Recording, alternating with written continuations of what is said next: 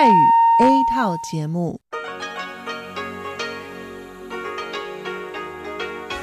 ที่นี่สถานีวิทยุเรดิโอไต้หวันอินเตอร์เนชันแนล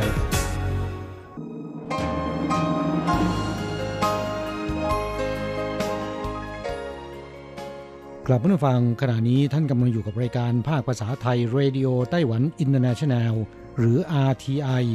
ออกกระจายเสียงจากกรุงไทเปไต้หวันสาธารณรัฐจีน เป็นประจำทุกวันนะครับ นอกจากรับฟังทางเครื่องรับวิทยุได้แล้ว ยังสามารถรับฟังรายการผ่านระบบออนไลน์ได้ที่ thai.rti.org.tw หรือที่ RTI Fanpage นะครับ ขอเชิญติดตามรับฟังรายการของเราได้ ตั้งแต่บัดนี้เป็นต้นไป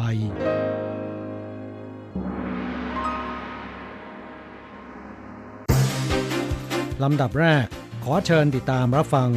ข่าวประจำวัน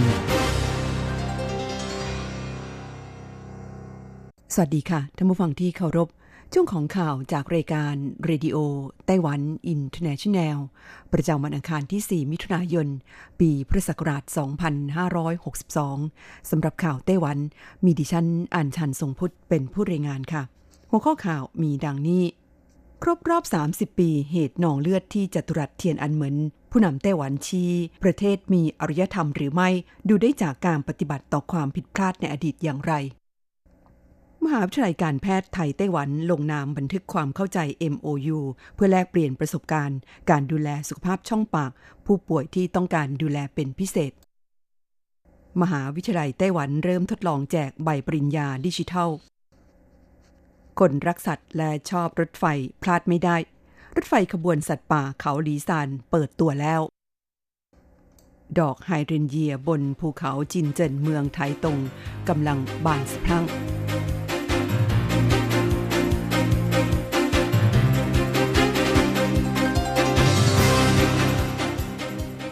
ต่อไปเป็นรายละเอียดของข่าวค่ะ ท่านผู้ฟังคะวันที่ 4 มิถุนายนนี้เป็นวันครบรอบ 30 ปี เหตุการณ์นองเลือดที่จัตุรัสเทียนอันเหมินซึ่งเกิดขึ้นเมื่อปี พศ 2532 ยุคที่เติ้งเสี่ยวผิงเป็นผู้นำจีน โดยกองกำลังทหารติดอาวุธพร้อมรถถัง เข้าระดมยิงเพื่อสลายการชุมนุมของนักศึกษา และประชาชนที่ชุมนุมประท้วง ต่อต้านพรรคคอมมิวนิสต์จีน และเรียกร้องประชาธิปไตย สิทธิเสรีภาพทำให้มีผู้เสียชีวิตและบาดเจ็บหลายพันคน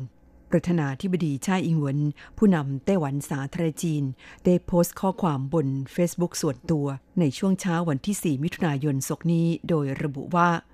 ประเทศใดมีอารยธรรมหรือไม่ สามารถดูได้จากการที่รัฐบาลของประเทศนั้น ปฏิบัติต่อประชาชนของตนอย่างไร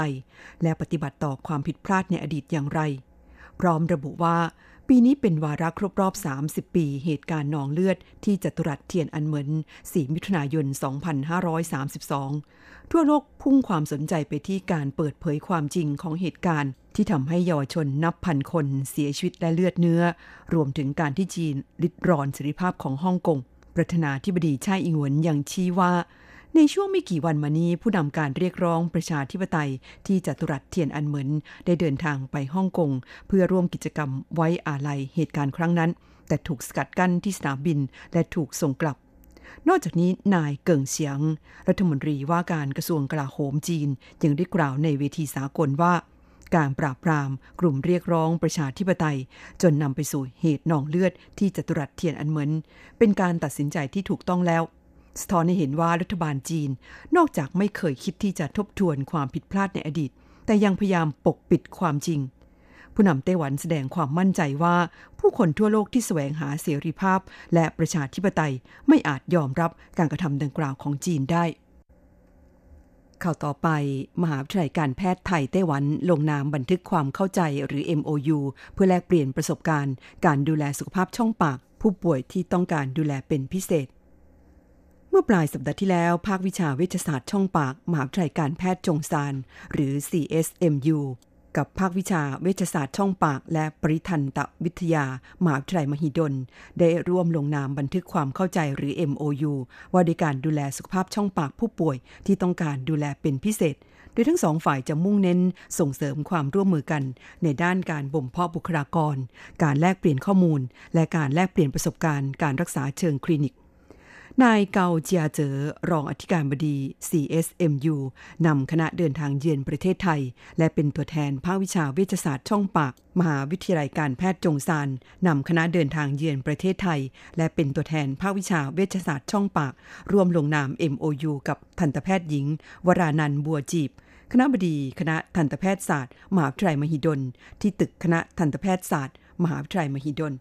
ในเนื้อความของ MOU ฉบับนี้ระบุถึงโครงการแลกเปลี่ยนระยะสั้นและยาว ทั้งด้านองค์ความรู้ และทักษะความเชี่ยวชาญด้านการแพทย์ การแลกเปลี่ยนด้านวัสดุวิทยาศาสตร์ และสื่อสิ่งพิมพ์ทางวิชาการ ระหว่างไทยกับไต้หวันเป็นต้น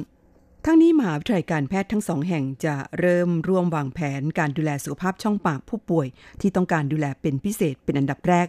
โดยผู้ป่วยกลุ่มนี้หมายรวมถึงผู้ป่วยดาวซินโดม และผู้ป่วยสมองพิการ เนื่องจากไม่ค่อยความร่วมมือในการรักษา ศูนย์ทันตแพทย์ทั่วไปจึงมักไม่รับรักษา ด้วยเหตุนี้เองการตรวจรักษาฟันให้กับกลุ่มผู้ป่วยที่ต้องการดูแลเป็นพิเศษเหล่านี้ จึงไม่เพียงต้องใช้ทันตแพทย์ผู้เชี่ยวชาญเท่านั้น แต่ยังต้องการความร่วมมือจากอายุรแพทย์และวิสัญญีแพทย์ด้วย นายเกาเจียเจอกล่าวปิดท้ายว่าในเดือนมิถุนายนนี้ ทางมหาวิทยาลัยการแพทย์จงซานจะเชิญคณะแพทย์ผู้เชี่ยวชาญของมหาวิทยาลัยมหิดล 5 คน เดินทางเยือนไต้หวัน เพื่อร่วมลงนามบันทึกความเข้าใจอีกฉบับหนึ่ง ซึ่งเป็นบันทึกความเข้าใจว่าด้วยวัสดุทางทันตกรรม โดยหวังว่าผู้ประกอบการวัสดุทันตกรรมของไต้หวัน มีโอกาสรุกเข้าสู่ตลาดของไทยเข้าต่อไปมหาวิทยาลัยไต้หวันเริ่มทดลองแจกใบปริญญาดิจิทัล คุณฝั่งคันโลกกำลังก้าวเข้าสู่ยุคดิจิทัล ในอนาคตแนวโน้มการทำธุรกรรมกับหน่วยงานทั้งภาครัฐ และเอกชน รวมทั้งการดำเนินธุรกิจ ต้องอาศัยเทคโนโลยีสารสนเทศและการสื่อสารมากขึ้น จึงมีการใช้เอกสารอิเล็กทรอนิกส์มาช่วยเพื่อเพิ่มขีดความสามารถในการแข่งขัน และเพิ่มประสิทธิภาพในการสื่อสาร หลายประเทศรวมถึงไต้หวันก้าวเข้าสู่สังคมไร้กระดาษ เอกสารหลายอย่างถูกเปลี่ยนไปเป็นเอกสารอิเล็กทรอนิกส์ และเมื่อเร็วนี้มหาวิทยาลัยในสิงคโปร์ได้เริ่มใช้เทคโนโลยีบล็อกเชน ในการจัดเก็บปริญญาบัตรด้วยระบบดิจิทัล ด้านกระทรวงสาธารณสุขไต้หวัน ได้เริ่มทดลองดำเนินโครงการจัดเก็บปริญญาบัตรดิจิทัล ด้วยบล็อกเชน ในมหาวิทยาลัยของรัฐ 4 แห่ง ได้แก่มหาวิทยาลัยเฉินกง หรือ NCKU มหาวิทยาลัยชิงหวา หรือ NTHU มหาวิทยาลัยเทคโนโลยีไทเป หรือไทเปเทค และมหาวิทยาลัยเทคโนโลยีเจียนกัว หรือ CTU หากได้ผลเป็นที่น่าพอใจ จะขยายโครงการนี้ออกไปให้ครอบคลุมสถาบันอุดมศึกษาทุกแห่งในไต้หวัน เนื่องจากจะเป็นการอำนวยความสะดวก และเป็นประโยชน์ต่อการศึกษาต่อ และหางานของบัณฑิตที่สำเร็จการศึกษา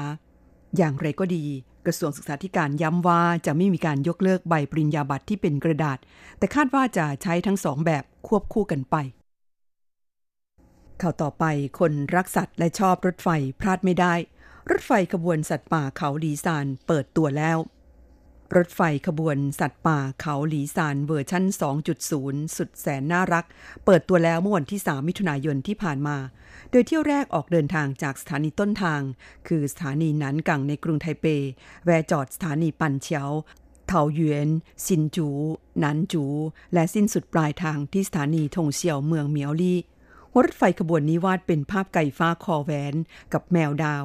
ภายในตู้โดยสารซึ่งมีทั้งหมด 8 ตู้ออกแบบเป็นระบบนิเวศ 4 แบบ ด้านนอกตู้โดยสารมีภาพสัตว์ป่าชนิดต่างๆ บนภูเขาหลีซานของไต้หวันมากมายหลากหลายชนิด สีสันสดใสสวยงาม ดึงดูดสายตาผู้คนตลอดเส้นทางที่วิ่งผ่านการรถไฟไต้หวันเปิดเผยว่า นับจากวันที่ 5 มิถุนายนนี้เป็นต้นไป รถไฟขบวนสัตว์ป่าเขาหลีซาน จะเข้าร่วมบริการเส้นทางฝั่งตะวันตก โดยจะเดินรถระยะสั้น คือระหว่างเมืองจีหลง เจียอี้และโคหลี่เฉาโจ ในอนาคตอาจจะไปให้บริการในเส้นทางฝั่งตอนออกแถบเมืองฮวาเลียนด้วยข่าวต่อไปดอกไฮเดรนเยียบนเขาจินเจินเมืองไถตงบานสะพรั่ง ดอกไฮเดรนเยียบนภูเขาจินเจินเมืองไถตงกำลังบานสะพรั่ง นักท่องเที่ยวแห่ถ่ายภาพเช็คอินกันแบบรัวๆ ไฮเดรนเยียจะมีดอกใหญ่เป็นช่อกลมโตราวกับช่อดอกไม้ของเจ้าสาวในพิธีวิวาห์ ที่น่ามหัศจรรย์คือต้นเดียวกันจะมีทั้งดอกสีม่วง สีครามและสีขาว สวยงามและดูหรูหราคลาสสิก ต่างจากดอกไม้เมืองร้อนทั่วไปที่มักมีสีสันฉูดฉาดนอกจากประชาชนทั่วไปแล้ว เหล่าคอสเพลย์ก็บรรจงแต่งองค์ทรงเครื่องกันมาถ่ายรูปกับดอกไฮเดรนเยียที่นี่ เพื่อเก็บไว้เป็นที่ระลึก คุณชายเจิ้งหมิงเจ้าของฟาร์มไฮเดรนเยียที่เขาจินเจินเปิดเผยว่า ความจริงแล้วความมหัศจรรย์ของดอกไฮเดรนเยียที่ออกดอกเป็นสีที่ต่างกันนั้น เป็นเพราะค่าความเป็นกรดและด่างของดินในพื้นที่เพาะปลูกนั่นเองโดยหากค่าความเป็นกรดสูงหรือเป็นดินเปรี้ยว ดอกไฮรินเยียจะมีสีครามและค่อนข้างเข้ม หากค่าดินมีความเป็นกรดต่ำ ดอกจะมีสีชมพู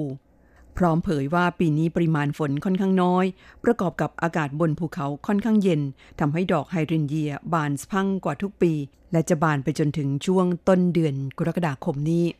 ท่านผู้ฟังคะนั่นเป็นช่วงของข่าวไต้หวันประจำวันนี้นำเสนอโดยดิฉันอ่านชันทรงพุทธค่ะ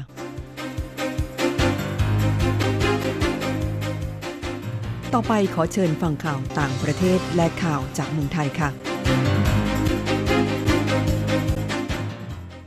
สวัสดีครับคุณผู้ฟังที่รักและเคารพทุกท่านครับสำหรับในช่วงของข่าวต่างประเทศและข่าวจากเมืองไทยในวันนี้นะครับ ก็มีผมกฤษณัยสายประพาสเป็นผู้รายงานครับข่าวแรกเรามาดูข่าวต่างประเทศครับ เป็นรายงานพฤติกรรมของยูทูบเบอร์หนุ่มวัยรุ่นเชื้อสายจีนชื่อคังฮวาเหรินนะครับ ซึ่งรู้จักกันทาง YouTube ในชื่อ Reset ซึ่งเพิ่งถูกศาลเมืองบาร์เซโลนาในสเปน ตัดสินลงโทษจำคุก 15 เดือน เมื่อปลายเดือนพฤษภาคมที่ผ่านมา พร้อมทั้งสั่งจ่ายเงินชดเชยให้เหยื่ออีก 20,000 ยูโร หรือประมาณ 700,000 บาทนะครับ และช่องหรือช anel ของเขา 2 ช่องใน YouTube นั้น ถูกสั่งปิดนาน 5 ปี ในข้อหากระทำการโดยไร้ศีลธรรมอันดีงาม โทษฐานกลั่นแกล้งชายขอทาน เร่ร่อนไร้บ้านคนหนึ่งด้วยการมอบขนมปังกรอบโอริโอที่ยัดไส้ยาสีฟันไว้ข้างในนะครับ และถ่ายวิดีโอโพสต์ลง YouTube เมื่อเดือนมกราคม 2560 ขณะที่นายเหรินนั้นอายุได้เพียงแค่ 19 ปีเท่านั้นครับกับรายงานข่าวบอกว่านายเหรินนั้นได้บันทึกวิดีโอตั้งแต่ ตัวเองควักเอาไส้ครีมในขนมปังกรอบออก จากนั้นก็ยัดยาสีฟันใส่แทน ก่อนนำขนมปังนั้นครับไปให้กับขอทานเร่ร่อนชาวโรมาเนียคนหนึ่งพร้อมธนบัตรมูลค่า 20 ยูโร แต่เมื่อขอทานรู้ความจริงก็โยนขนมทิ้ง และไปแจ้งความครับนายเหรินยังได้บรรยายในวิดีโอว่าผมอาจทำเกินไปหน่อย แต่ขอให้ดูผลในด้านบวก มันจะช่วยให้เขา คือขอทานนะครับ แปลงฟัน ผมไม่คิดว่าเขาแปลงฟันบ่อยนัก ตั้งแต่กลายเป็นคนยากจนครับ อีกข่าวหนึ่งครับ เราไปดูข่าวจากเมืองไทยครับ คงเป็นข่าวเกี่ยวกับทางด้าน การเลือกนายกรัฐมนตรีของไทยในวันพรุ่งนี้นะครับ ซึ่งรายงานข่าวก็บอกว่า หากไม่สามารถเลือกได้นี่นะครับท่านนายกรัฐมนตรีพลเอกประยุทธ์จันโอชา ในฐานะหัวหน้าคอสชนั้นก็จะสามารถดำรงตำแหน่งนายกรัฐมนตรีของไทยได้ต่อไปนะครับ เพราะว่า ไม่ได้มีการบัญญัติเอาไว้ว่าจะต้องมีการเลือกตั้งนายกรัฐมนตรีในช่วงเวลาประมาณเท่าใดนะครับ ครับทั้งนี้นะครับการเลือกตั้งนายกรัฐมนตรีของไทยในคราวนี้นั้นก็จะเป็นการเลือกตั้งจากสมาชิกสภาผู้แทนราษฎร แล้วก็วุฒิสมาชิกรวมทั้งหมด 750 คนนะครับ ซึ่งผู้ที่จะรับการเลือกตั้งนั้น จะต้องได้รับคะแนนเสียงเกินกว่ากึ่งหนึ่งนะครับ หรือ 376 เสียงครับ โดยพรรคการเมืองที่สามารถ เสนอชื่อนายกรัฐมนตรีนั้น จะต้องมีสสในสภาเนี่ยอย่างน้อยร้อยละห้าของจำนวนสสทั้งหมดคือประมาณ 25 คนนะครับ เพราะฉะนั้นเนี่ยในคราวนี้นั้นก็มีเพียง 7 คนเท่านั้นที่จะมีสิทธิ์ในการเป็นแคนดิเดตของการเลือกนายกรัฐมนตรีในคราวนี้นะครับ นอกจากท่านนายกรัฐมนตรีพลเอกประยุทธ์จันโอชาแล้วนะครับสำหรับในส่วนของซีกทางฝ่ายประชาธิปไตยนะครับ ที่รวมกันทั้งสิ้น 7 พักนี่นะครับ ก็ได้มีมติในวันนี้เสนอชื่อนายธนาธรจึงรุ่งเรืองกิจหัวหน้าพักอนาคตใหม่ ขึ้นสังเวียนชิงดำโหวตนายกรัฐมนตรีของไทยในวันพรุ่งนี้ แข่งกับนายกรัฐมนตรีพลเอก ประยุทธ์จันโอชานะครับ ครับทั้งนี้ก็มีการตั้งข้อสังเกตในเรื่องของคุณสมบัติของนายธนาธรปมถือหุ้นสื่อครับ ซึ่งก็มีการประเมินกันแล้วว่า ในส่วนของพลเอกประยุทธ์เองครับก็มีปัญหาเรื่องของคุณสมบัติต้องห้าม ในประเด็นความเป็นเจ้าหน้าที่ของรัฐเช่นเดียวกัน ดังนั้นจึงถือเป็นคู่แข่งหรือว่าคู่ชิงที่ค่อนข้างจะเหมาะสมพอสมควรเลยทีเดียวครับ ครับช่วงนี้เราก็ไปติดตามอัตราแลกเปลี่ยนระหว่างค่าเงินเหรียญไต้หวันกับเงินบาท แล้วก็เงินเหรียญสหรัฐกันครับ ซึ่งช่วงนี้เนี่ยค่าเงินบาทนั้นก็ค่อนข้างแข็งนะครับ ส่วนค่าเงินเหรียญไต้หวันนั้นก็ค่อนข้างจะอ่อนลงพอสมควรครับ โดยหากต้องการโอนเงินบาท 10,000 บาทนะครับ ต้องใช้เงินเหรียญไต้หวันถึง 10,000กับ260 เหรียญไต้หวัน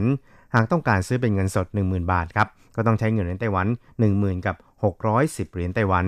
สำหรับอัตราแลกเปลี่ยนระหว่างค่าเงินเหรียญไต้หวันกับเงินเหรียญสหรัฐในวันนี้ 1 เหรียญสหรัฐต้องใช้เงินเหรียญไต้หวัน 31.73 เหรียญไต้หวันแลกซื้อ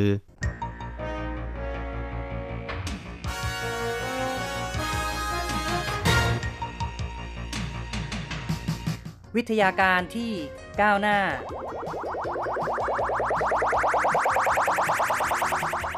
ชีวิตความเป็นอยู่ที่ทันสมัย อะไรที่ใหม่ ๆ ล้ำยุค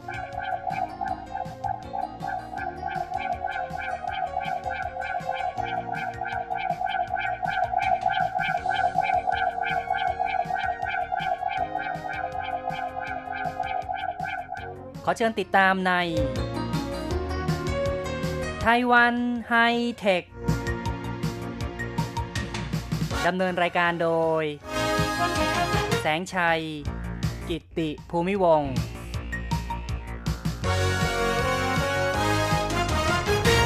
คุณผู้ฟังที่รักครับ พบกันอีกแล้วในไต้หวันไฮเทค ผมแสงชัยนะครับ ในครั้งนี้เราจะคุยกันในหัวข้อ ไต้หวันมีศักยภาพในการพัฒนาวินฟาร์ม ซึ่งก็คือการติดตั้งกังหันลมเพื่อผลิตกระแสไฟฟ้า กล่าวได้ว่าปัจจุบันการผลิตไฟฟ้าพลังงานลมนั้นเป็นสิ่งที่ได้รับความสนใจจากหลายประเทศอย่างกว้างขวาง ทั้งนี้ทั้งนั้นก็เป็นเพราะว่าเป็นพลังงานทดแทนในรูปแบบหนึ่งที่สามารถผลิตกระแสไฟฟ้าได้โดยไม่เป็นปัญหากับสิ่งแวดล้อม พลังงานลมนั้นเป็นพลังงานที่ได้รับการยอมรับว่า มีความสะอาด ไม่เป็นพิษต่อสิ่งแวดล้อม โดยเฉพาะอย่างยิ่งพลังงานลมที่สามารถผลิตไฟฟ้าได้นั้น อยู่ในพื้นที่ชายฝั่งทะเล ภูเขาของประเทศ ซึ่งไม่มีขีดจำกัดในเรื่องของช่วงเวลาแล้วก็ฤดูกาลพลังงานไฟฟ้าที่ได้จากพลังงานลมนั้น เป็นประโยชน์ต่อชุมชนเมือง และชนบทที่อยู่ห่างไกลความเจริญ ซึ่งหากสามารถผลิตไฟฟ้าจากพลังงานลมได้อย่างมีประสิทธิภาพแล้ว ก็จะสามารถประหยัดพลังงานไฟฟ้าได้มากขึ้น รวมทั้งเป็นการรักษาสิ่งแวดล้อม เป็นมิตรต่อสิ่งแวดล้อมด้วย ในปัจจุบันนั้นการพัฒนาเทคโนโลยีกังหันลมเพื่อผลิตไฟฟ้า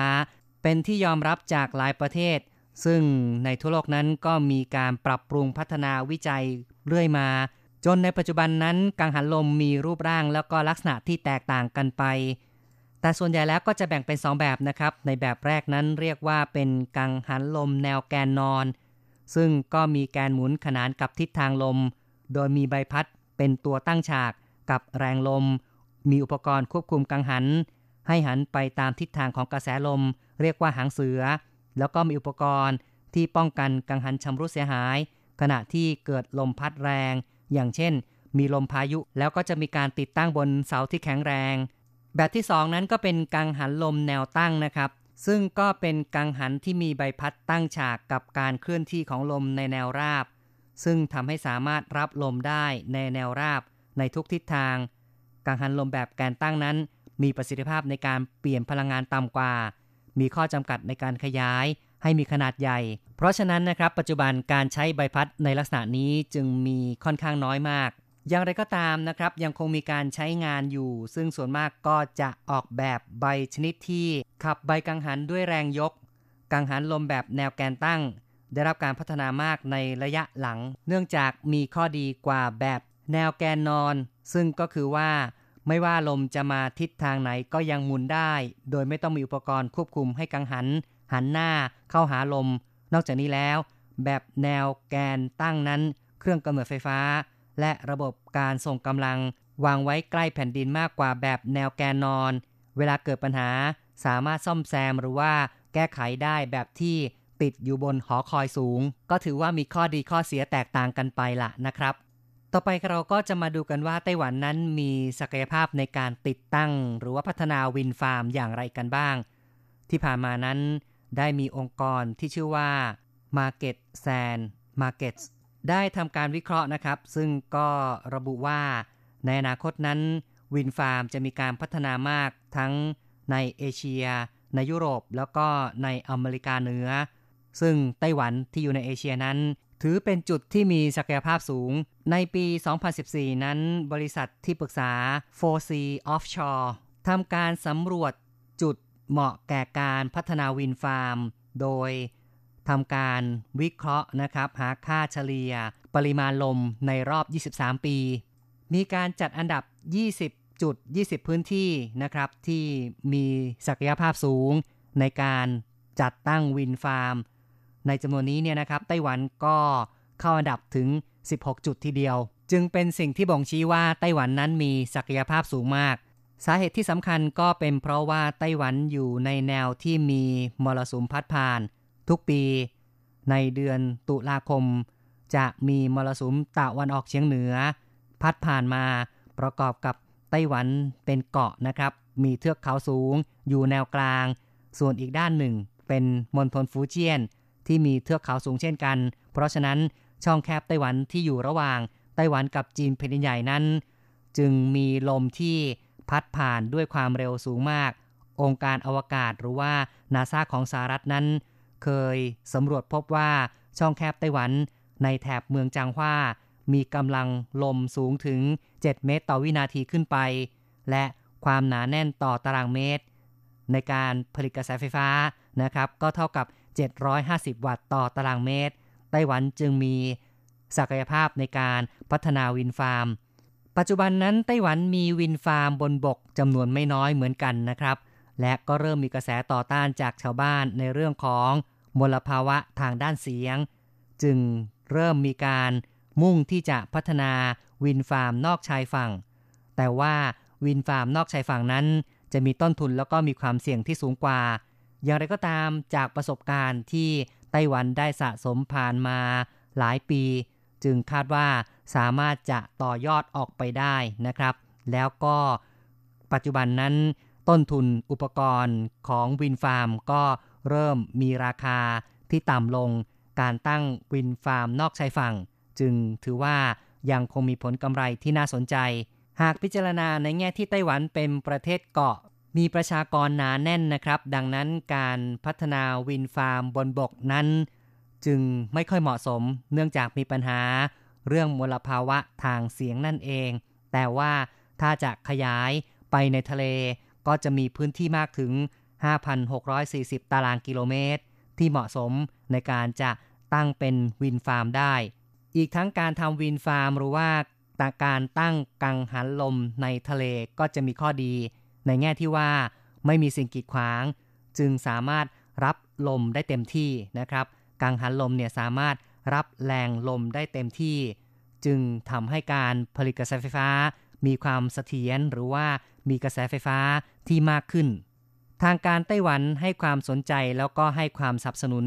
ในช่วงหลายปีที่ผ่านมานั้น มีการส่งเสริมวินฟาร์มนอกชายฝั่ง โดยที่ได้มีการตั้งวินฟาร์มสาธิตตั้งแต่เดือนตุลาคมของปี 2016 นอกจากนี้ก็ยังมีโครงการพัฒนาวินฟาร์ม 4 ปี ในช่วงปี 2017 ถึง 2020 มีการวางแผน ประเทศปลอดนิวเคลียร์ในปี 2025 นะครับ แม้ว่าขณะนี้เนี่ยเป้าหมายประเทศปลอดนิวเคลียร์ก็เริ่มมีการเปลี่ยนแปลง นั่นก็คือว่าในการเลือกตั้งเมื่อปลายปีที่แล้วนะครับ มีการลงประชามติให้ใช้พลังงานนิวเคลียร์ในการหล่อเลี้ยงพลังงานสีเขียว เพราะฉะนั้นเนี่ยก็จึงต้องยกเลิกนโยบายปลอดนิวเคลียร์ ในปี 2025 แต่อย่างไรก็ตาม รัฐบาลปัจจุบันภายใต้การนำของพรรค TPP เนี่ยก็ยังคงยืนยันว่าต้องการจะผลักดันประเทศปลอดนิวเคลียร์ต่อไป แม้จะยกเลิกเป้าหมายในปี 2025 นะครับ แต่ว่ายังต้องการที่จะผลักดันเป้าหมาย การปลอดนิวเคลียร์ต่อไป ซึ่งก็จะต้องมีการพัฒนาพลังงานสะอาด และต้องการผลิตกระแสไฟฟ้า จากพลังงานสะอาดคิดเป็น 20%ของปริมาณการผลิตกระแสไฟฟ้าของประเทศ ซึ่งก็จะต้องมีส่วนของการตั้งวินฟาร์ม นอกชายฝั่งเพิ่มมากขึ้น เพื่อที่จะบรรลุเป้าหมายดังกล่าวนั้น มีการคำนวณกันนะครับว่าวินฟาร์มที่ตั้งขึ้นมาเนี่ยกังหันลมแต่ละตัวนั้น จะสามารถผลิตกระแสไฟฟ้าได้ 500ถึง800 เมกะวัตต์ และในระยะเวลา 7 ปีนั้นจะมีการติดตั้ง 1,000 ตัวนะครับ คือติดตั้งกังหันลม 1,000 ตัว คาดว่าจะสามารถผลิตกระแสไฟฟ้าได้มากถึงปีละ 19,800 ล้านหน่วย ซึ่งคิดเทียบเท่ากับว่าสามารถลดก๊าซคาร์บอนไดออกไซด์ได้ปีละ 10.45 ล้านตัน เทียบเท่ากับการดูดซับก๊าซคาร์บอนไดออกไซด์ของต้นไม้ 1,000 ล้านต้น ภายใน1ปีทีเดียว เพื่อที่จะดึงดูดการลงทุนจากต่างประเทศทางการของไต้หวันนั้นได้ดำเนินนโยบาย ให้สิทธิพิเศษ ให้แรงจูงใจนะครับ แก่บริษัทต่างชาติ เข้ามาตั้ง wind farm และกำหนดราคา รับซื้อกระแสไฟฟ้า จากพลังงานลม หน่วยละ 5 เหรียญไต้หวันขึ้นไปนะครับ ก็คือประมาณหน่วยละ 5.5 บาทนะครับ คิดคร่าวๆ จึงทำให้บริษัทชั้นนำจากทั้งของเดนมาร์กนะครับ คือบริษัท Ørsted กลุ่มยูซันจากสิงคโปร์ แล้วก็กลุ่ม NPI จากแคนาดา กลุ่ม m c q u a r i e Capital จากออสเตรเลีย รวมทั้ง CIP นะครับ จากโคเปนเฮเกน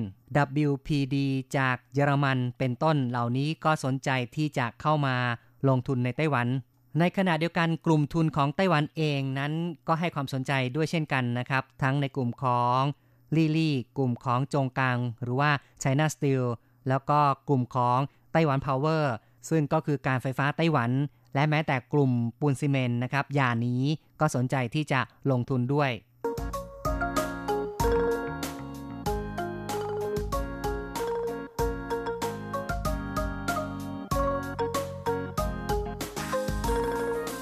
ในเรื่องของการลงทุนนั้นก็เรียกว่าหลายค่าย หลายบริษัทต่างก็สนใจกันครับ และในส่วนของเทคโนโลยีนั้นปัจจุบันก็มีการพัฒนา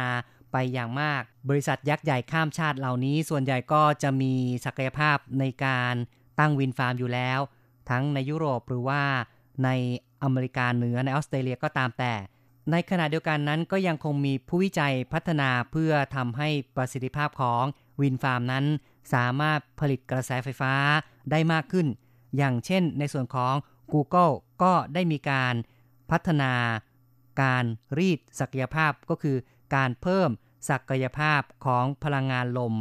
ทาง Google เนี่ยก็ได้แถลงนะครับว่ามีการใช้อัลกอริทึมจาก Machine Learning ของ DeepMind ในการคาดการปริมาณลมหรือว่ากำลังลมในแต่ละแหล่งในวินฟาร์ม ถือเป็นการจุดประกายที่น่าสนใจในเรื่องของวินฟาร์ม ทั้งนี้ทั้งนั้นนี่นะครับการตั้งวินฟาร์มปัจจุบันนั้นปัญหาอย่างหนึ่งก็คือว่าแรงลมเนี่ยจะไม่ค่อยสม่ำเสมอ อีกทั้งทิศทางลมนั้นก็อาจจะมีการเปลี่ยนแปลงหรือว่าเบี่ยงเบนไปบ้างนะครับ ซึ่งถ้าว่าตั้งกังหันลมผิดทิศทางก็จะทำให้ผลิตกระแสไฟฟ้าได้น้อยลง แต่ว่าทางฝ่ายของ Google เนี่ยนะครับ โดย DeepMind เนี่ยก็สามารถพัฒนาซอฟต์แวร์ ที่ช่วยเพิ่มประสิทธิภาพของลมได้ถึง 20%วิธีการเนี่ยนะครับก็คือว่าทางทีมงานของ Google DeepMind ได้ทำการเก็บข้อมูล Big Data นะครับ จากการพยากรณ์อากาศ ประกอบกับสถิติของกังหันลมที่ผ่านมานะครับ สถิติในการผลิตกระแสไฟฟ้า จากนั้นเนี่ยก็นำเอาข้อมูลเหล่านี้ไปป้อนให้แก่ AI นะครับ ระบบ AI หรือว่าปัญญาประดิษฐ์ ซึ่งก็สามารถทำให้คำนวณทิศทางลมได้อย่างแม่นยำนะครับ ล่วงหน้าถึง 36 ชั่วโมงทีเดียว จึงทำให้มีข้อมูลนะครับ ในการที่จะป้อนให้แก่วินฟาร์ม ในการจัดตารางการผลิตกระแสไฟฟ้า ให้สอดคล้องกับกำลังลม จึงสามารถเพิ่มประสิทธิภาพในการผลิตกระแสไฟฟ้าได้ถึง 20%ทีเดียว นี่นะครับก็ถือว่าเป็นความก้าวหน้าทางด้านวิทยาการที่ทำให้การตั้งวินฟาร์ม หรือว่ากังหันลมเพื่อการผลิตกระแสไฟฟ้า มีต้นทุนที่ถูกลงนะครับ สามารถได้รับผลตอบแทนมากขึ้น คุณผู้ฟังครับการพูดคุยในรายการไต้หวันไฮเทคในครั้งนี้ เกี่ยวกับเรื่องที่ว่า ไต้หวันเป็นแหล่งที่มีความเหมาะสมในการตั้งวินฟาร์มนะครับ โดยเฉพาะในจุดของช่องแคบไต้หวันที่มีลมพัดผ่านปริมาณมาก แล้วก็มีความเร็วสูง และปัจจุบันนั้นก็มีบริษัทข้ามชาติหลายแห่งนะครับ ที่สนใจเข้ามาลงทุนตั้งวินฟาร์มในไต้หวัน เอาละครับ ในวันนี้ เห็นทีต้องขอยุติการพูดคุยเอาไว้ก่อน อย่าลืมกลับมาพบกับไต้หวันไฮเทคในครั้งต่อไป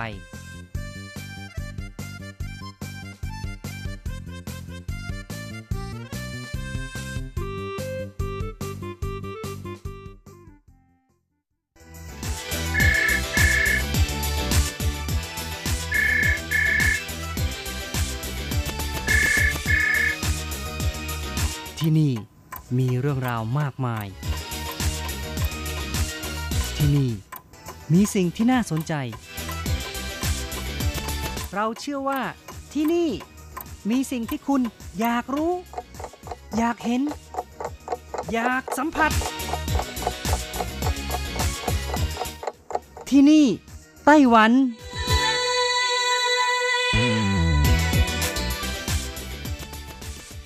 วัสดีค่ะ คุณผู้ฟังที่รักทุกท่านพบกันช่วงเวลาที่นี่ไต้หวันกับรัชรัตน์ยนสุวรรณพร้อมกับเนื้อหาสาระที่มีความเกี่ยวข้องกับไต้หวันมาเล่าสู่กันฟังประจำทุกสัปดาห์ ในสัปดาห์นี้เช่นกันค่ะ มีเรื่องราวดีๆ เกี่ยวกับกาแฟและคีนัว เมืองผิงตงมาฝากกันนะคะ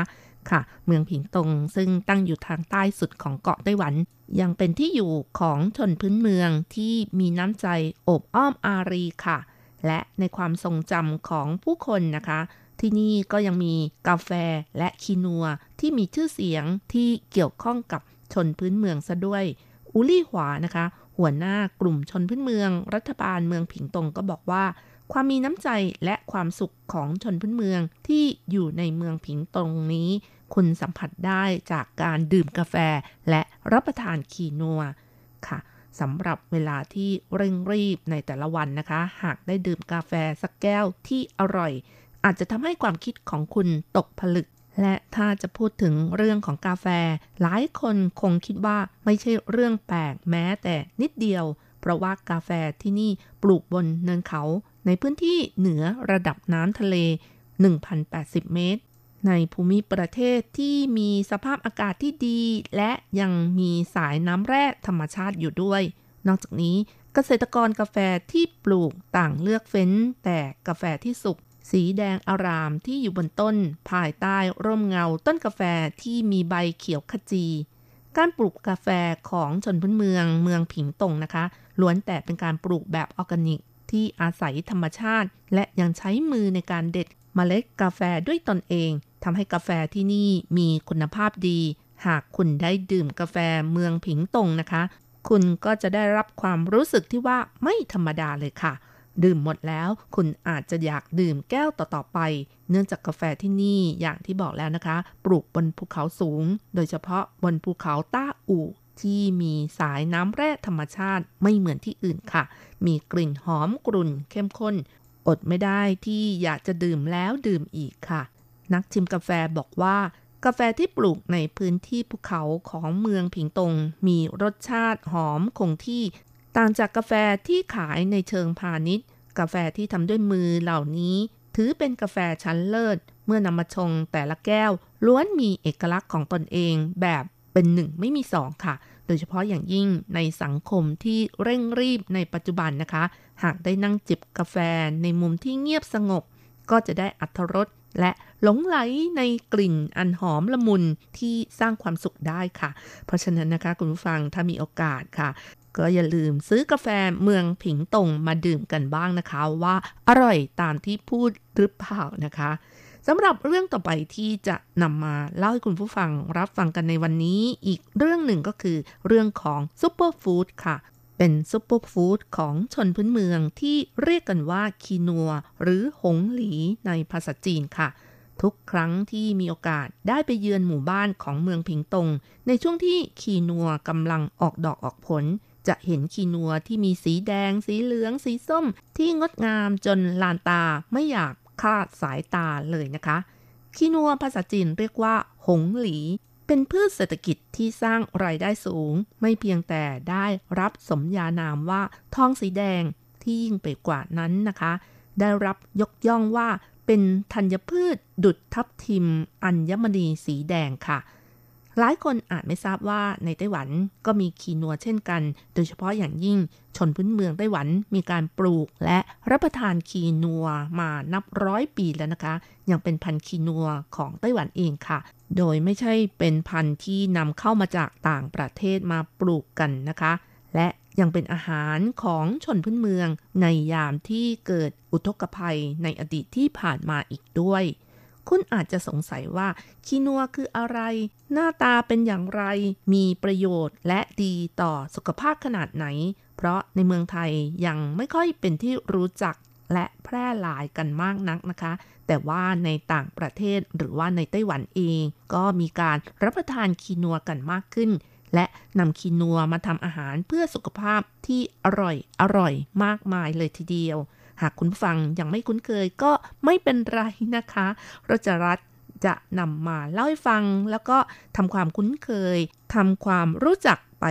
พร้อมๆกันค่ะ เพราะในไต้หวันเองในปัจจุบันมีขายผลิตภัณฑ์ที่เกี่ยวข้องกับคีนัวกันมากขึ้น ไม่ว่าจะเป็นรูปแบบของเมล็ดที่เอาไปหุง จะหุงเพียวๆ หรือผสมกับข้าวขาว ข้าวกล้องข้าวเหนียวดำก็ได้นะคะ หรือในรูปแบบของขนมเค้กเกอร์เบอร์เกอร์ข้าวคีนัว ที่คุ้นเคยอย่างที่ขายในมอสเบอร์เกอร์แฟรนไชส์ฟาสต์ฟู้ดแบรนด์ญี่ปุ่นที่มีสาขาทั่วไต้หวันหลายแห่งเลยทีเดียวนะคะ หรือว่าจะนำคีนัวหมักเป็นเบียร์ก็มีเป็นต้นนะคะ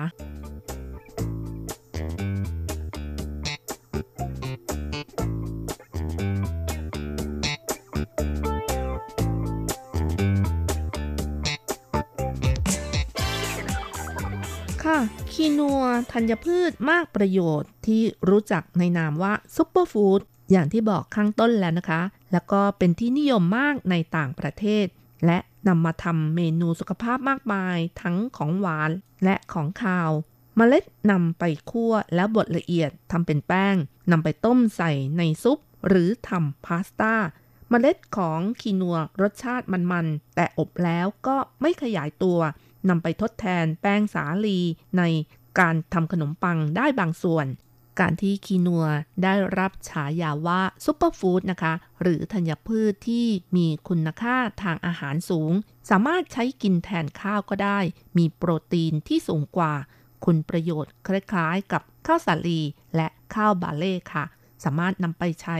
โดยการต้มสุกด้วยวิธีเดียวกับการหุงข้าวนะคะ ซึ่งเอกลักษณ์ของคีนัวเมื่อต้มสุกแล้วก็คือจัดนิ่มแต่แอบแฝงด้วยความกรุบกรุบกรอบๆประมาณอย่างนั้นนะคะ และใช้หุงต้มเพียงไม่กี่นาทีเท่านั้น จึงเป็นวัตถุดิบที่นิยมสำหรับคนรักสุขภาพ เพราะคีนัวให้สารอาหารมากกว่าธัญพืชชนิดอื่น มีโปรตีน แคลเซียม ฟอสฟอรัส แมกนีเซียมธาตุเหล็ก และ ไขมันที่ดีนะคะจำเป็นต่อร่างกายซะด้วย อีกทั้งยังมีไฟเบอร์มากกว่าข้าวกล้องถึง 2 เท่า เป็นแหล่งรวมของกรดอะมิโน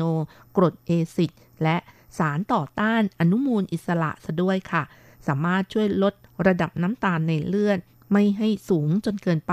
และควบคุมระบบการย่อยอาหารอีกด้วย ว้าว เห็นไหมคะคุณผู้ฟัง คุณประโยชน์มากจริง ๆ นะคะ และยังเหมาะสำหรับคนที่ต้องการลดน้ำหนักอีกด้วย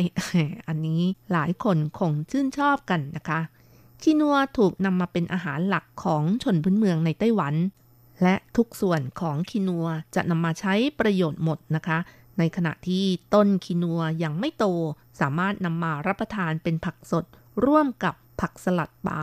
แต่ถ้านำต้นคีนัวไปตากแห้ง ก็ยังสามารถนำไปต้มเป็นน้ำดื่มได้ และใช้เป็นอาหารสัตว์มเมล็ดคีนัวให้โปรตีนโดยเฉลี่ย 16%ของน้ำหนักนะคะ มีแป้งประมาณ 60%เมล็ดแป้งขนาดเล็ก โดยเป็นอะมิโลส 20%และเปลี่ยนรูปเป็นวุ้นเหนียวที่ 55 องศาเซลเซียสนะคะ นอกจากนี้คีนัวยังนำมาใช้เป็นวัสดุในการหมักเหล้าข้าวฟ่าง เพราะฉะนั้นคีนัวในสายตาของชนพื้นเมืองของเมืองผิงตง ถือว่าเป็นพืชเศรษฐกิจสำหรับในไต้หวันเองนะคะ ตั้งแต่ปี 2008 ทางกรมป่าไม้ ได้มอบหมายให้ศาสตราจารย์กัวเย่าหลุน คณะป่าไม้ มหาวิทยาลัยเทคโนโลยีผิงตงทำการวิจัยศึกษาในเรื่องของคีนัวในไต้หวัน ซึ่งศาสตราจารย์กัวก็บอกว่าคีนัวในไต้หวันนั้นเป็นธัญพืชที่พบเห็นบ่อยในหมู่บ้านของชนพื้นเมือง ในอดีตที่ขาดแคลนธัญพืช หรือในยามที่ชนพื้นเมือง ต้องการไปล่าสัตว์ในป่า ก็มักจะพกพาคีนัวที่ต้มสุกติดตัวไปด้วยค่ะ เพราะสามารถแก้หิวได้ แต่อย่างไรก็ตามนะคะ หลังจากที่ชนพื้นเมืองได้ย้ายถิ่นมาอยู่ในพื้นที่ราบ แล้วก็มีการใช้ข้าวฟ่างเผือกแทนที่คีนัว เพราะฉะนั้นในเวลาต่อมาคีนัวก็จากที่เป็นพระเอกหรือว่านางเอกนะคะ ก็กลายเป็นตัวสำรอง จึงทำให้มีการปลูกคีนัวในไต้หวันกันไม่มากนัก มีบ้างที่จะนำคีนัว หมักเหล้าข้าวฟ่าง ใช้ดื่มในการเฉลิมฉลอง การจัดงานของชนพื้นเมืองค่ะ หรือไม่ก็นำคีนัวที่มีสีสดสีแดงสีเหลืองนั้น มาปักประดับเป็นหมวกที่ศีรษะ และแม้ว่าคีนัวจะเป็นธัญพืชที่ปลูกง่าย ทนความแห้งแล้ง แต่ในปัจจุบันกลับไม่ได้รับการปลูกในปริมาณที่มาก จนทำให้ลูกหลานของชนพื้นเมือง หรือแม้แต่ชาวไต้หวันเองนะคะ ก็ไม่ค่อยคุ้นเคยกับขีนัวมากนัก ในเวลาต่อมานะคะ ก็มีการศึกษากันมากขึ้น โดยศาสตราจารย์กัวนั้นได้ทำการสำรวจขีนัวของไต้หวันศาสตราจารย์กัวก็บอกว่าในช่วงเริ่มแรกนั้น ไม่มีข้อมูลที่เกี่ยวข้องกับขีนัวของไต้หวันเลย เพียงแต่มีนักวิจัยท่านหนึ่งนะคะ ที่ชื่อว่านายกัวจิ้นเฉิง มีข้อมูลเพียงเล็กน้อย เพราะฉะนั้นทางคณะวิจัยก็เดินทางไปหาข้อมูลตัวอย่างของคีนัวในพิพิธภัณฑ์ของสหรัฐ อังกฤษและฮอลแลนด์เป็นต้นค่ะ และหลังจากผ่านพ้นไปแล้ว 3 ปีศาสตราจารย์หยางเหวียนปัวนะคะ ซึ่งเป็นอาจารย์คณะชีววิทยาของมหาวิทยาลัยจงยังและเป็นคณะที่ศึกษาเรื่องคีนัวซะด้วย ซึ่งก็ค้นพบว่าคีนัวตัวอย่างที่อยู่ในมหาวิทยาลัยเกียวโตของญี่ปุ่นนั้น มีลักษณะคล้ายคลึงกับคีนัวของไต้หวันค่ะ กว่าจะรู้เรื่องราวความเป็นจริงของคีนัวพันไต้หวันนี้นะคะ ก็ต้องบอกว่าอ้อมโลกไปรอบหนึ่ง ผ่านไปตั้ง 3 ปี ถึงจะรู้เรื่องราวและความเป็นจริง และการสำรวจก็ยังพบว่าตั้งแต่ปี 1940 ก็มีชาวญี่ปุ่นสำรวจพบว่าคีนัวที่ชนพื้นเมืองปลูกตั้งแต่แรกนั้นเป็นพันธุ์ของไต้หวันเอง และยังตั้งชื่อว่า คีนัวไต้หวันซะด้วย ซึ่งสิ่งนี้เองก็เป็นสิ่งที่ยืนยันว่าคีนัวที่ปลูกในไต้หวันไม่ใช่พันธุ์คีนัวที่มาจากต่างประเทศอย่างที่รจรัตเล่าให้ฟังข้างต้นนะคะ การสำรวจในเรื่องของคีนัวในไต้หวันของหมู่คณะก็ยังพบว่าปี 1918 นะคะ ที่ไต้หวันเคยเกิดภัยพิบัติจากความแห้งแล้งและความหนาวเหน็บ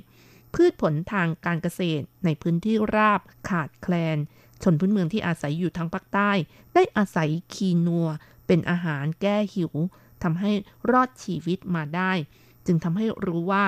คีนัวไต้หวันในอดีตเกือบร้อยปี ก็เคยทำหน้าที่แก้ความหิวให้กับคนไต้หวันค่ะ หลังจากที่มีคนไต้หวันรู้จักคีนัวพันไต้หวันกันมากขึ้นแล้ว ก็พยายามที่จะมีการส่งเสริม วิจัยคีนัวทั้งในหน่วยภาครัฐ และภาคเอกชน ปี 2014 อูเหมยเมาซึ่งเป็นผู้ก่อตั้งชมรมอาหารดั้งเดิมไต้หวัน ได้นำเอาคีนัวของไต้หวันนั้น รวมทั้งข้าวเหนียวแดงข้าวเหนียวดำข้าวฟ่างไต้หวัน รวมทั้งหมด 4 อย่างด้วยกันนะคะ รวมเก็บไว้ในคลังข้อมูลของโครงการ The Art of Taste ของมูลนิธิ Slow Food ค่ะ การปลูกคีนัวของเมืองผิงตงนะคะ ถ้าเป็นช่วงที่คีนัวกำลังสุกก็จะเห็นคีนัวที่มีหลากสีสวยสดงดงาม ดุดภาพวาดบนท้องทุ่ง หลังจากฤดูใบไม้ผลิ ที่มีการเก็บเกี่ยวคีนัวกันแล้ว ช่วงต่อไปก็คือช่วงที่จะจัดงานเฉลิมฉลอง ผลผลิตของคีนัว เพื่อให้คนไต้หวันได้เห็นวัฒนธรรมของชนพื้นเมืองผิงตง อีกทั้งส่งเสริมให้มีการแลกเปลี่ยนระหว่างชุมชนพื้นเมืองหากคุณฟังท่านใดนะคะ สนใจค่ะ ก็อยู่ในช่วงของวันที่ 3 เดือนสิงหาคมค่ะ ที่จะถึงนี้ที่ทางเทศบาลเมืองผิงตง จัดงานเฉลิมฉลอง เกี่ยวกับผลผลิตคีนัวนะคะ เอาละค่ะ คุณผู้ฟังเวลาของรายการหมดลงอีกแล้วนะคะ อย่าลืมค่ะ กลับมาติดตามเรื่องราวดีๆ กับรจรัสในช่วงเวลาที่นี่ไต้หวัน สัปดาห์หน้าเวลาเดียวกันสำหรับวันนี้ ขอให้ทุกท่านโชคดี มีความสุข สวัสดีค่ะ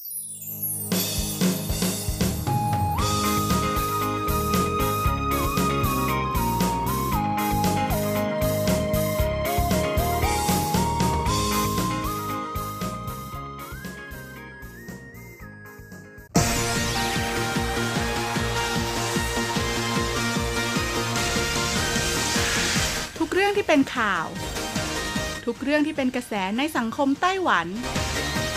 เราจะจับมาเล่าให้คุณฟังทุกสัปดาห์ที่ RTI ผ่านมุมมองของคนรุ่นใหม่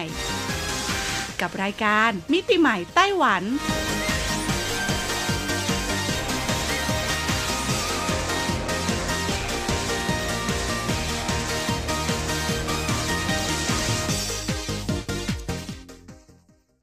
สวัสดีค่ะ คุณผู้ฟัง RTI ที่คารพทุกท่านขอต้อนรับเข้าสู่รายการมิติใหม่ไต้หวันค่ะ รายการที่จะนำเสนอเรื่องราวดีๆ ที่เกิดขึ้นในไต้หวันผ่านมุมมองของคนรุ่นใหม่นะคะ กับดิฉันดีเจยุ้ยมณพรชัยวุฒิค่ะ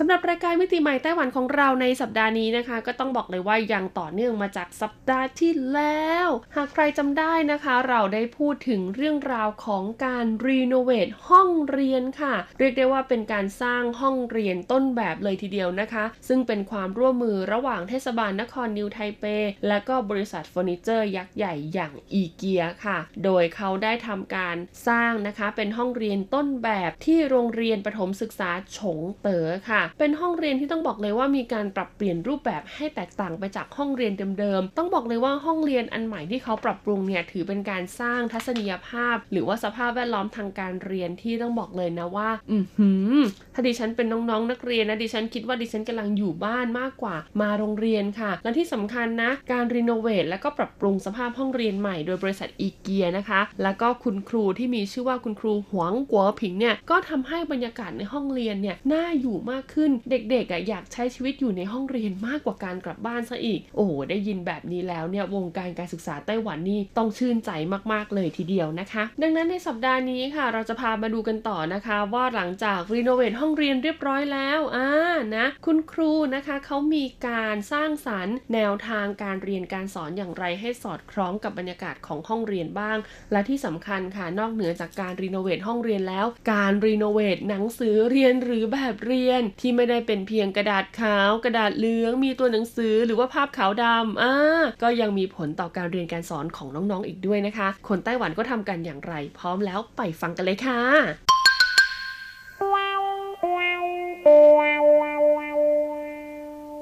ต้องบอกเลยนะคะว่าการที่โครงการของคุณครูหวงกัวผิงนะคะ ถูกคัดเลือกออกมานะคะ จากหลายๆ โครงการและได้รับการสนับสนุนเนี่ยเป็นผลมาจากความพยายามร่วม 10 ปีค่ะในการสร้างบรรยากาศการเรียนในห้องเรียนของเขา คุณครูหวงกัวผิงได้เปิดเผยกับเรานะคะ ว่าตลอดหลายสิบปีที่ผ่านมา ห้องเรียนในไต้หวันยังคงเป็นรูปแบบเดิมๆค่ะ ไม่มีอะไรเปลี่ยนแปลงไปมากนักนะคะ การปฏิรูปการศึกษามักจะเป็นการปรับปรุงหลักสูตร แล้วก็มุ่งเน้นไปที่การเปลี่ยนโครงสร้างรายวิชาโดยไม่ได้คำนึงถึงการสร้างสภาพแวดล้อมการเรียนรู้ ทุกครั้งนะคะ ที่เขาได้มีโอกาสเดินทางไปต่างประเทศค่ะ เขามักจะถูกดึงดูดด้วยวิวทิวทัศน์ของประเทศเหล่านั้น เมื่อคนในประเทศเติบโตมาท่ามกลางสภาพแวดล้อมดังกล่าว ก็ไม่มีความจำเป็นนะคะ ที่จะต้องให้การศึกษาเกี่ยวกับสุนทรียภาพโดยเฉพาะ เพราะเป็นสิ่งที่มีอยู่แล้วโดยธรรมชาติ ซึ่งคุณครูหวงกัวผิงมองว่าการสร้างสภาพแวดล้อมที่สวยงาม และก็สะดวกสบายเนี่ยเป็นเรื่องที่สำคัญมากกว่า นับตั้งแต่ที่คุณครูหวงกัวผิงเนี่ยเข้ามาเป็นครูประจำชั้น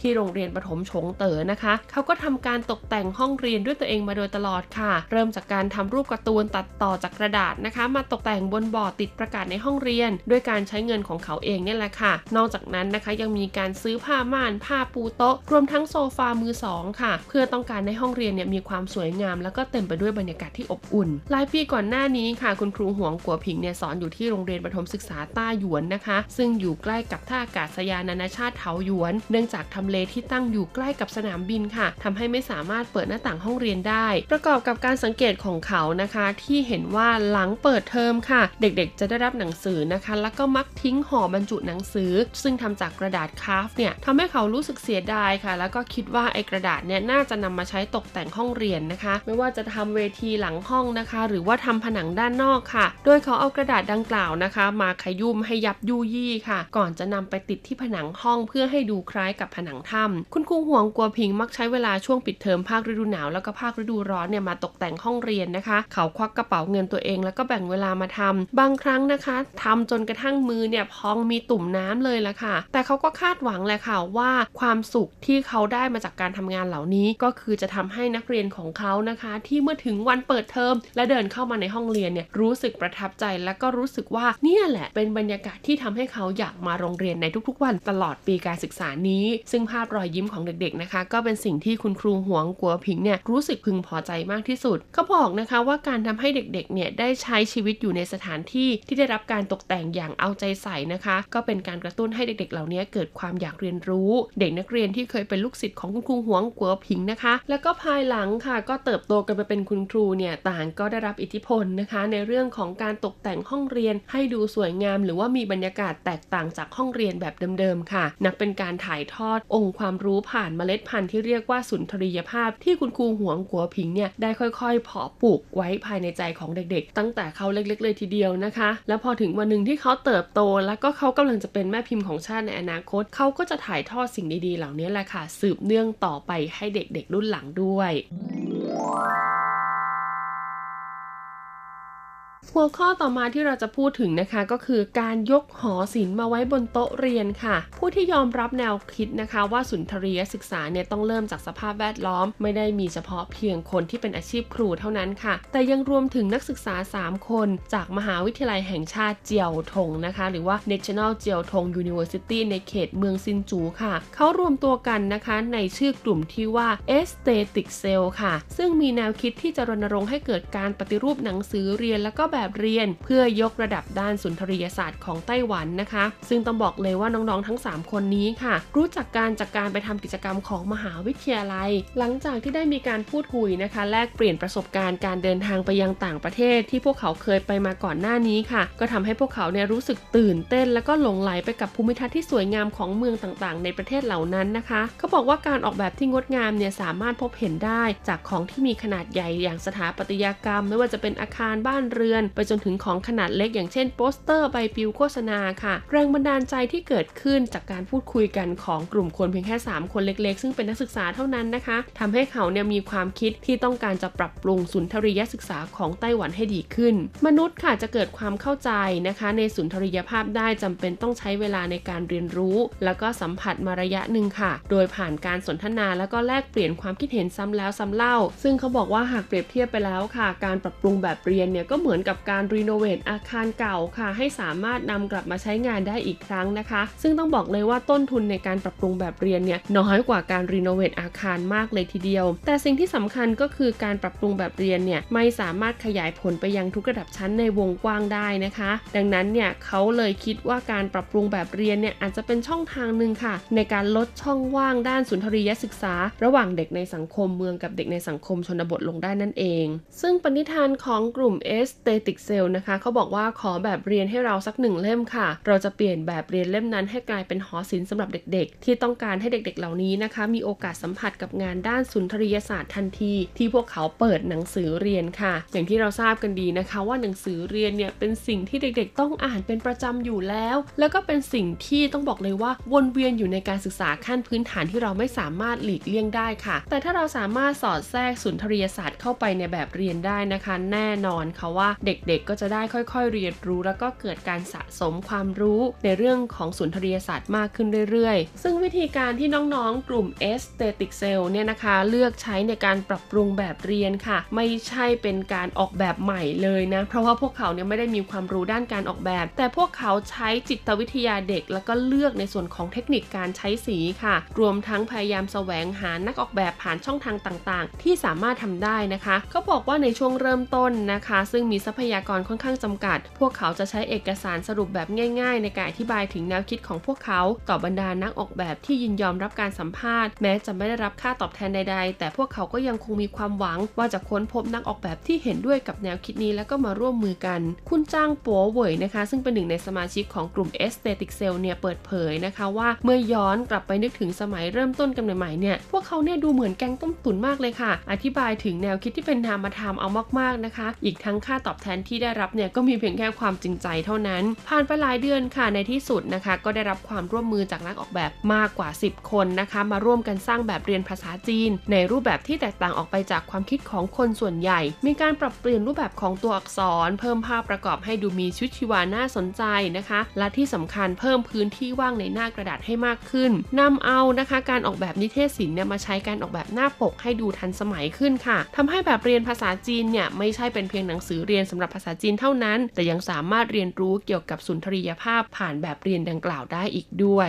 ซึ่งหลังจากแบบเรียนได้ถูกแจกจ่ายให้กับน้องๆนนักเรียนค่ะ ก็ได้รับเสียงตอบรับที่ทำให้พวกเขารู้สึกตื้นตันใจมากๆนะคะ ก็คือแบบเรียนเล่มนี้หนูจะเก็บเอาไว้เป็นอย่างดี ภาพประกอบในหนังสือเล่มนี้สวยงามมาก ซึ่งต้องบอกเลยนะคะ ว่านี่เป็นคำพูดที่ทำให้กลุ่ม Aesthetic Cell เนี่ยรู้สึกตื้นตันใจมากๆค่ะ แล้วก็เดินหน้าที่จะสารฝันในการปฏิรูปแบบเรียนในไต้หวันต่อไป หลังจากมีจุดเริ่มต้นแล้วค่ะ ก็มีการทำซ้ำเป็นครั้งที่ 2 และครั้งที่ 3 นะคะ ซึ่งแบบเรียนที่นำมาปรับปรุงเนี่ยก็เริ่มขยายไปเรื่อยๆ ค่ะ จากที่มีเฉพาะภาษาจีน ตอนนี้ก็ขยายไปยังภาษาอังกฤษคณิตศาสตร์นะคะ รวมไปถึงแบบเรียนที่เกี่ยวข้องกับวิชาสังคมศึกษาด้วย โดยมีนักออกแบบนะคะ เข้ามาร่วมออกแบบแบบเรียนเนี่ยตอนนี้เรียกได้ว่า 3 รุ่นแล้วเลยทีเดียวนะคะ เขาบอกว่าการออกแบบในแต่ละรุ่นเนี่ยก็จะมีการแฝงแนวคิด แล้วก็สุนทรียศาสตร์นะคะ ที่สอดแทรกไว้ที่แตกต่างกันออกไปค่ะ ซึ่งน้น้องๆนักเรียนนะคะ ที่ได้รับแบบเรียนทั่วไต้หวันเนี่ยก็จะได้สัมผัสกับสุนทรียศาสตร์นะคะ ในเรื่องของศิลปะที่ซ่อนอยู่ในแบบเรียนนั้นๆนะคะ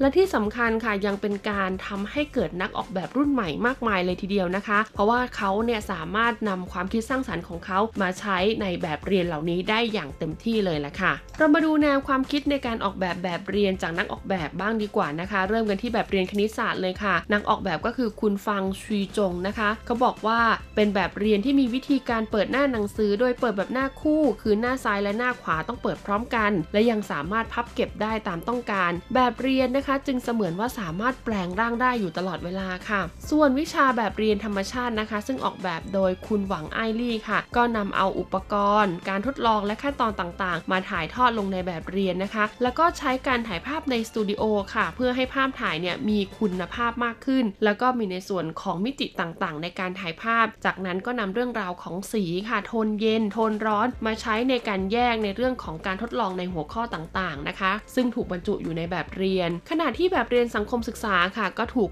ออกแบบโดยบริษัท Simple Info นะคะ เป็นบริษัทที่มีความเชี่ยวชาญด้านการออกแบบสารสนเทศอยู่แล้ว มีการนำข้อมูล รูปภาพนะคะ มาประยุกต์ใช้ค่ะ ซึ่งก็จะสามารถถ่ายทอดข้อมูลไปยังผู้รับสารได้อย่างรวดเร็วนะ แล้วก็ยังมีการใช้สีนะคะที่แสดงให้เห็นถึงเรื่องราวของความเสมอภาคทางเพศชนเผ่า การกระตุ้นให้เกิดจินตนาการ แล้วก็ที่สำคัญยังมีพื้นที่นะคะ หรือว่าสเปซในหนังสือหรือว่าแบบเรียนเพื่อใช้ในการแลกเปลี่ยนความคิดเห็นระหว่างครูกับนักเรียนอีกด้วย ขณะที่นักออกแบบแบบเรียนภาษาอังกฤษค่ะ ก็ใช้การสะท้อนตัวอักษรภาษาอังกฤษ หรือว่าคำในภาษาอังกฤษนะคะ ผ่านมุมมองของศิลปะ มีการออกแบบหน้าปกเป็นลายตารางของเกมเติมอักษร เพื่อให้น้องๆเนี่ยสามารถแสดงออกในเรื่องของความรู้เกี่ยวกับอักษรภาษาอังกฤษได้อย่างอิสระมากขึ้นนะคะ ซึ่งแบบเรียนทั้งหมดนี้ก็ถูกส่งมอบให้กับโรงเรียนประถมศึกษา 170 แห่งทั่วไต้หวันเรียบร้อยแล้วล่ะค่ะ และแน่นอนค่ะว่าเขาก็จะขยายผลนะคะ ให้แบบเรียนนี้ครอบคลุมนะคะ การศึกษาทั้งหมด 12 ปี ซึ่งเป็นการศึกษาภาคบังคับในไต้หวันปัจจุบันนั่นเอง ต้องบอกเลยนะคะว่าการปรับเปลี่ยนสื่อกลางค่ะไม่ว่าจะเป็นห้องเรียนหรือว่าแบบเรียนนะคะ ที่จะช่วยกระตุ้นให้เกิดการเรียนรู้มากขึ้นเนี่ยเป็นสิ่งสำคัญจริง ๆนะคะ เพราะว่าถ้าเมื่อไหร่ก็ตามเด็กอยากเรียนหนังสือ อยากเรียนรู้อยากอ่านหนังสือมากขึ้น สิ่งที่เขาจะได้รับก็คือความรู้เนี่ยแหละค่ะ ความรู้ที่ได้เขาก็ยังสามารถนำไปประยุกต์ใช้ในชีวิตประจำวัน แล้วก็นำไปบ่มเพาะให้ตัวเองเนี่ยสามารถเติบโตเป็นบุคลากรที่มีคุณภาพของประเทศและสังคมได้ต่อไปนะคะ แบบเรียนเหล่านี้สามารถหาซื้อได้ตามร้านหนังสือทั่วไปในไต้หวันแล้วนะคะสำหรับพ่อแม่ผู้ปกครองท่านใด ที่มีโอกาสได้เดินทางมาเที่ยวในไต้หวัน แล้วก็อยากซื้อแบบเรียนเหล่านี้กลับไปให้น้องๆที่บ้านได้ลองทดสอบ อาจจะเป็นพวกคณิตศาสตร์พื้นฐานหรือว่าภาษาอังกฤษพื้นฐานที่มีหลักสูตรคล้ายๆ กับในประเทศไทยเนี่ยก็สามารถไปหาซื้อได้ตามร้านหนังสือทั่วไปในไต้หวันเลยนะคะสำหรับวันนี้หมดเวลาแล้วค่ะ รายการมิติใหม่ไต้หวันแล้วก็ดิฉันดีเจยุ้ยมณพรลาไปก่อนพบกันใหม่สัปดาห์หน้านะคะ สวัสดีค่ะมันเหนื่อยมันล้าเหมือนแทบขาดใจเดินมาจนท้อไม่เจอจุดหมายปลายทางที่ฝันจะกลับดีไหมถ้าเดินต่อไปยากเย็นขนาดนั้น 仍站在我情里想着你心情。